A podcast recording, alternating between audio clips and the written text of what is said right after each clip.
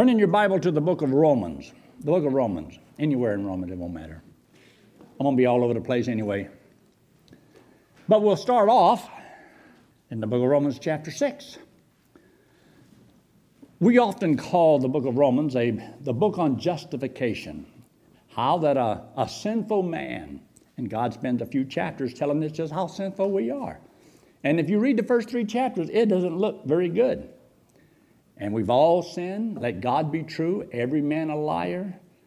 And we know that uh, the law condemns everyone, and the whole world is guilty before God, and how that uh, the wages of sin is death. So no man has a hope. And lo and behold, Christ comes. And that changes everything. So he died on the cross, paid for our sins, and it says, and we're justified by faith and not by the works of the law in Romans 3:28. And in chapter 4 it gets very interesting because it lets us know that God says we're saved by faith. That the promise might be sure to all those that believe. Otherwise, nobody could be sure if it depended upon man's work. But since it's free, you can know you're going. That's how simple it is. When you get to chapter 6, it talks about how that uh, when Christ died, we died. So it's a wonderful chapter on how you and I are supposed to reckon ourselves to be dead and live unto God and walk in newness of life. How wonderful it is and how easy it sounds and how difficult it is to live. So by the time you get to chapter 7, there's a, a, a rude awakening. You wonder, uh oh, here I am, I'm child of God, and I want to serve the Lord. Why do I have this problem of this old sinful nature in me that wants to tear me down, lead me in the wrong direction, and just keeps getting me in trouble? So we look there in Romans in chapter 7, and you'll notice in verse 12, where it kind of gives us a little of an inkling of what the law is like. It says, Wherefore the law is holy, the commandment holy, and just and good. So there's nothing wrong with the law. Nothing wrong with the law. There must be something wrong with something else. Hmm. Oh, it's us. There's something wrong with us. You see, we don't always want to fulfill the law. And then the time that we do, we can't. So we're a failure either way. We really mess up. So he makes this statement here in verse 14 For we know that the law is spiritual. Nothing wrong with the law. But by the law is the knowledge of sin. Now that's good when you're lost and somebody explains the gospel and you got to be perfect to go to heaven and you know, you know you're a sinner. So that's wonderful to use the law to show a person that, well, we broke it. But what if you're saved? You're saved. You have eternal life. You're a child of God. Does the law still let you know when you sin? By the law is the knowledge of sin. Does it still work if you're a Christian? Hmm, I wonder. Paul was a believer in the Lord, and he had something that he struggled with for a long time. And we believe by the time this chapter was written in the book of Romans, Paul had been saved about 25 years. So he wasn't a, you know, a new Christian. He'd been struggling with something. Uh, not long ago, I preached a sermon on the two Greek words. One was poeo and one was prazo. Poeo means you don't commit one single act of sin. Not one. Prazo, prazo, practice. It's a different word and it means to habitually commit. So when you read in the book of First John in chapter 3, uh, many translations use the word translated as prazo, means to habitually practice, to practice sin. So it says, if you're saved, those that are born of God won't practice sin. Well, most people I know don't practice it, they're just experts at it. but it's not talking about, and it's not the right word. In 1 John chapter 3, the word is poeo. It means they don't commit one single act of sin. So there is a problem because of translations that, well, when you have a certain theology, you put it into the scriptures. when you're translating it because, well, it can't be that. It's got to be this. Instead of just translating it like the King James has it. But I want you to notice this word here in verse 19. The Apostle Paul says, For the good that I would, I do not. But the evil which I would not, that I do. This word do here is not poeo, it's prazo. Prazo means to habitually commit. The Apostle Paul is saying that he habitually commits sin. And yet, when you read over there in the book of First John, whosoever is born of God won't do that. So they used the wrong word there and they put prazo there, which would cause the Apostle Paul must evidently not been saved. But I know that Paul was saved. And so they've used the wrong word, give it the wrong meaning, and it changes everything. So when Paul says here, I want to do what's right, and at the same time, I find myself not always doing the right thing, not always saying the right thing, thinking the right thing.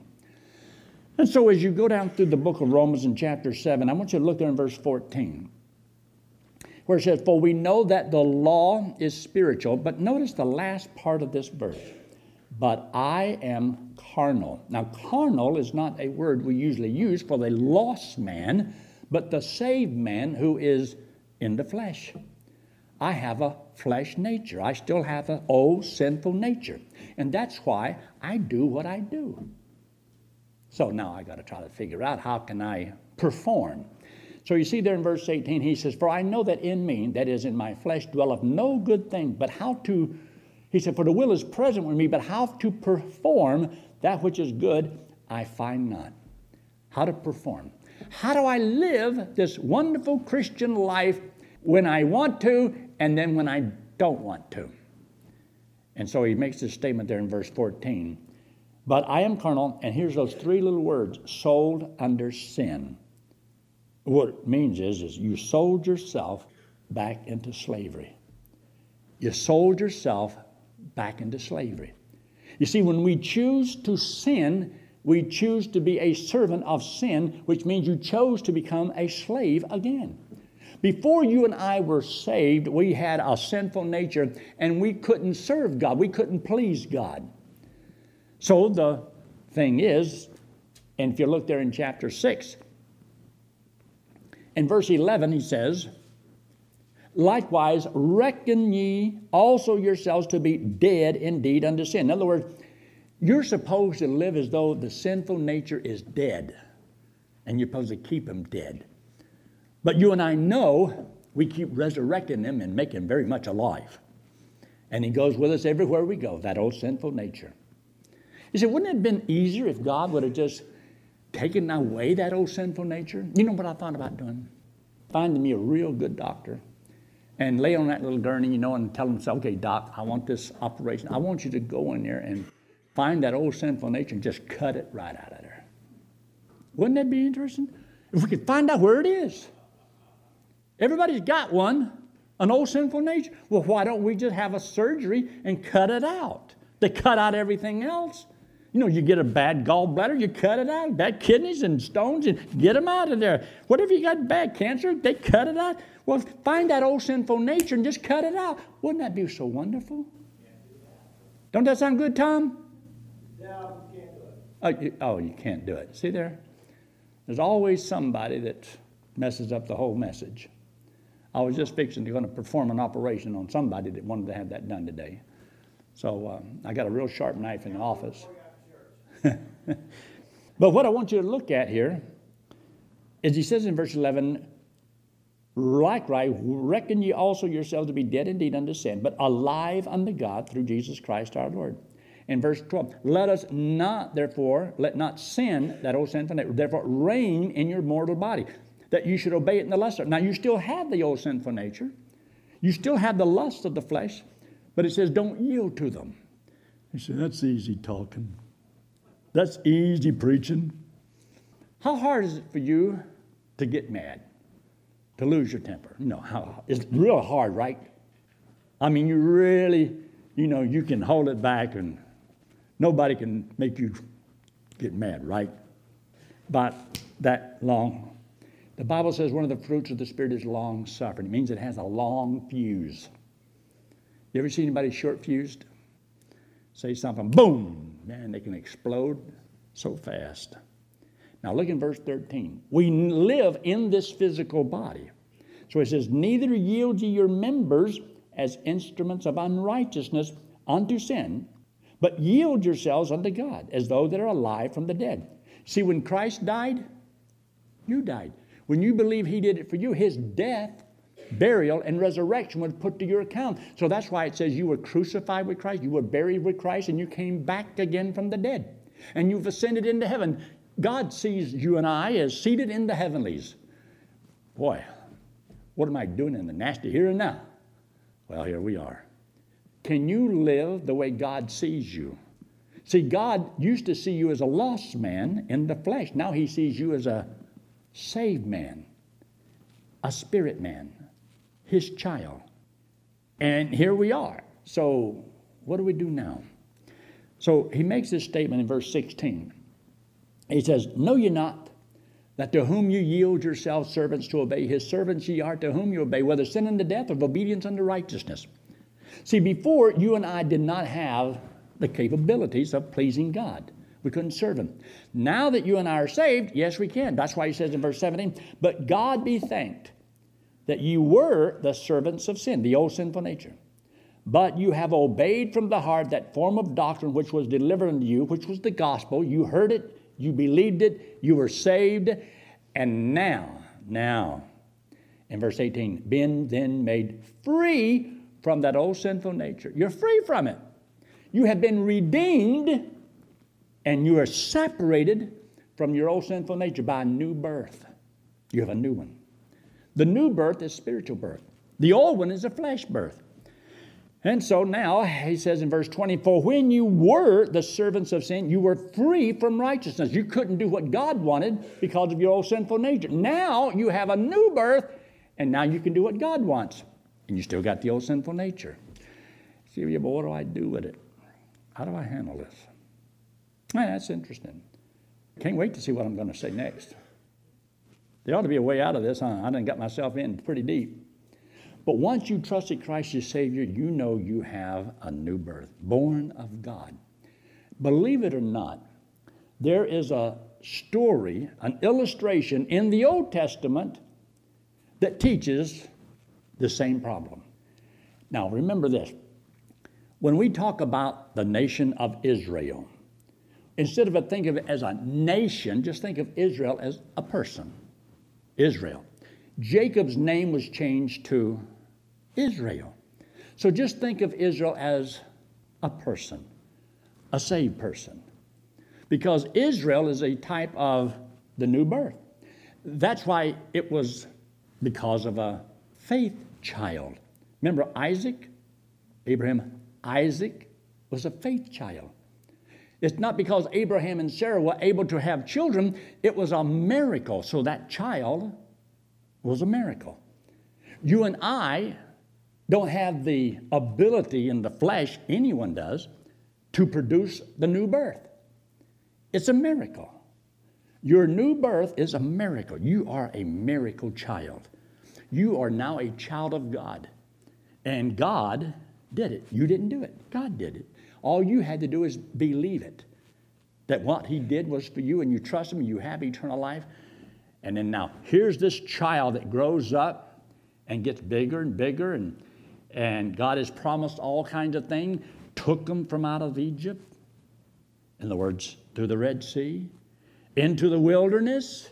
And after you and I get saved, it's like we came from the world, which was Egypt, and we've been born, and now we're in the wilderness. And then God promised that when you reach maturity, it'd be like living in the land of Canaan. Land of Canaan is not really a picture of heaven, it's a picture of the Christian life, the victorious life. So it's about battles and believing the promises of God. So after a time of your teenage years of rebellion and all that kind of stuff. You get to go into the promised land and you're growing up, you're maturing. So you have a few little battles and you have some victories. But wouldn't it be neat if you had total victory? Did Israel, when they went into the promised land, did they have victory over all their enemies and take them completely out of the land like God told them to? No, they didn't. They left little pockets of the enemy in the land. And it's kind of like when you and I trusted Christ our Savior, God gave us as a new birth, He gave us a piece of land. See, this body that I have, this is my land. This body is a piece of territory. This body is like the land of Israel. And lo and behold, I'm a new person, saved, living in a new land. It used to belong to Amalekite. But see, God gave this land to my new birth, belongs to me. So now I am supposed to take this piece of land and use it for God's honor and glory. So he doesn't want Amalek that lives in this land and had it before I got here. See, your old sinful nature had that piece of land before you showed up. Now here you are. You got a new birth. That body of yours, you have been bought with the price, therefore glorify God in your body and in your spirit, which are it belongs to God. So this land was given to you by God. So God has given you a new birth and you have this piece of land. Now, are we able to get total victory with this so Amalek because he's still in the land? But we're supposed to have victory because God says, as he promised to Israel, when you go into the land, he says, I'll fight for you and I'll give you victory in the land. And remember, the first time they didn't believe him. So they spent 40 years wandering in the wilderness. I know a lot of people who never take God at His word, never grow, never mature, and they just wander for 40 years in the wilderness. And then one day you hope they'll grow up and they'll mature and start believing the promises of God. So here we are. So take your Bible and turn all the way over there to the book of um, Judges, the book of Judges. Remember, we talked about Judges the other night, and we talked about, you know, the judges ruled for about 300 years.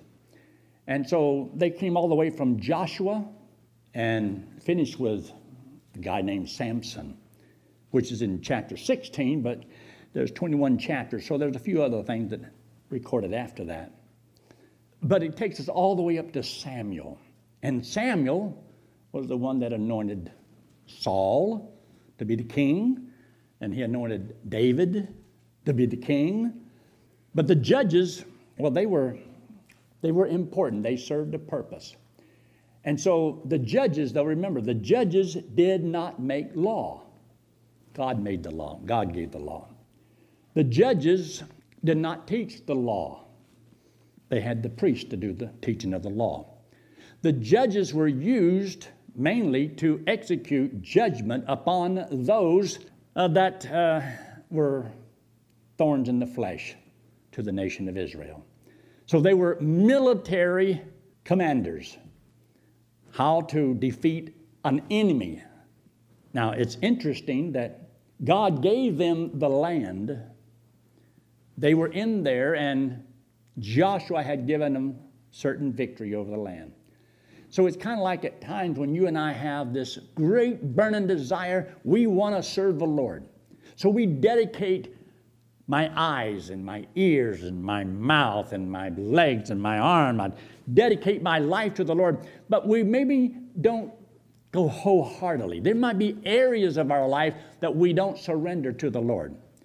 And so we serve the Lord in stages a little here and a little there, but God is looking for somebody who is wholeheartedly wants to serve Him. And because we um, don't wholeheartedly serve Him, we left little pockets that we have not yielded to the Lord. We kind of keep those for ourselves. And those little areas that we don't totally give to the Lord are a little, they're beachheads for the enemy to attack. And remember, Satan attacks the mind. I want to show you a verse. Hold your place here in Judges, but just take your Bible and turn to the book of 2 Corinthians in chapter 10. 2 Corinthians chapter 10, and just look at this verse with me. Because there's a, an awesome verse here that I want you to see. In 2 Corinthians chapter 10, uh, look what it says in verse 3. And you'll notice in verse 3 he says, For though we walk in the flesh, means this old physical body, we do not war after the flesh. For the weapons of our warfare are not carnal. They're not the kind you put your hands on, like a, you know, a hand grenade or a bazooka or something like that. There's a story of a man, Shamgar, in the uh, book of Judges. It talks about he killed 600 men with an ox goad, I mean, with a spear. 600! Just think what he could have done with an Uzi. But you and I fight a different kind of a battle. And so notice what he says in verse 4 For the weapons of our warfare are not carnal, but mighty through God to the pulling down of strongholds.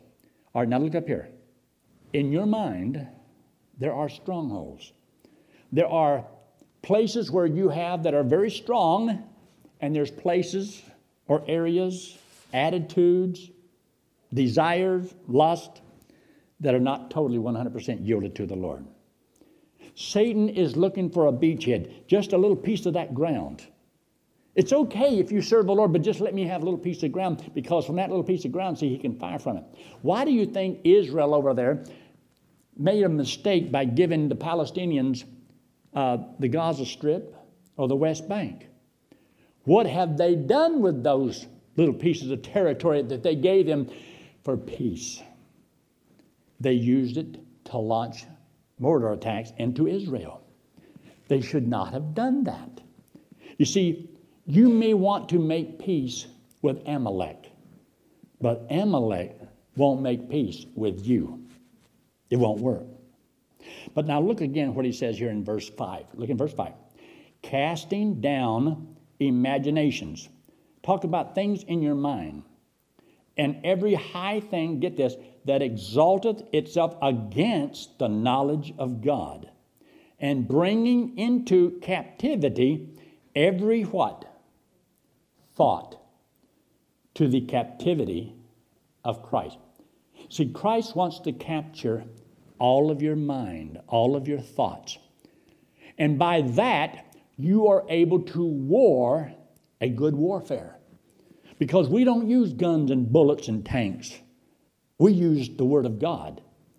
Because our battle is a spiritual battle. We're battling for the souls of man. We keep ourselves strong, and if we keep trusting the Lord, God can put us anywhere He wants us to be in the world, and we don't have to worry. We're invincible when you're right with God. When you're right with God, then God's responsible to take care of a soldier, to supply all of his needs. But when you don't, God's going to have the authority as a father to do something to us. So you picture the nation of Israel, and they are sometimes obedient, sometimes disobedient. But I want you to see this. Look there in verse 6. And having in a readiness to revenge all disobedience when your obedience is fulfilled. You see, you have within you the desire to be disobedient, but you can do away with the disobedience by obedience. You, so there's part of you that wants to obey, there's part of you that doesn't want to obey, but if you will obey, uh, you can have victory over disobedience. Now go back there to the book of Judges. The book of Judges, chapter 3. Because Joshua is now dead, and they were now to carry on after he had died. But there came a generation of people that did not have to fight. Now we have a generation of sissies, people that never had to fight for anything. It was given to them. Oh, their parents had to fight battles, but now they didn't have to fight any. And so now they don't know how to war. So in verse 1 of chapter 3, now these are the nations which the Lord left to prove Israel by them, even as many of Israel as had not known all the wars of Canaan. So there's a lot of people never knew anything about these wars, how to do that. In verse 2, the last part of it, as before it knew nothing thereof. There was unskilled. They'd never had to fight the battles. We have Christians today, and it's just like I guess you could say concerning our country. In the founding of our country, there's people who knew what it was like to have to fight for our freedoms. We didn't have to fight for our freedoms, it was given to us. There's been people over the years that have fought to keep our country free, but majority of the people in America never had to fight for anything. And so, how do we appreciate the freedom that we have? And that's why we're going to lose it. We're going to lose it because nobody is willing to fight for it.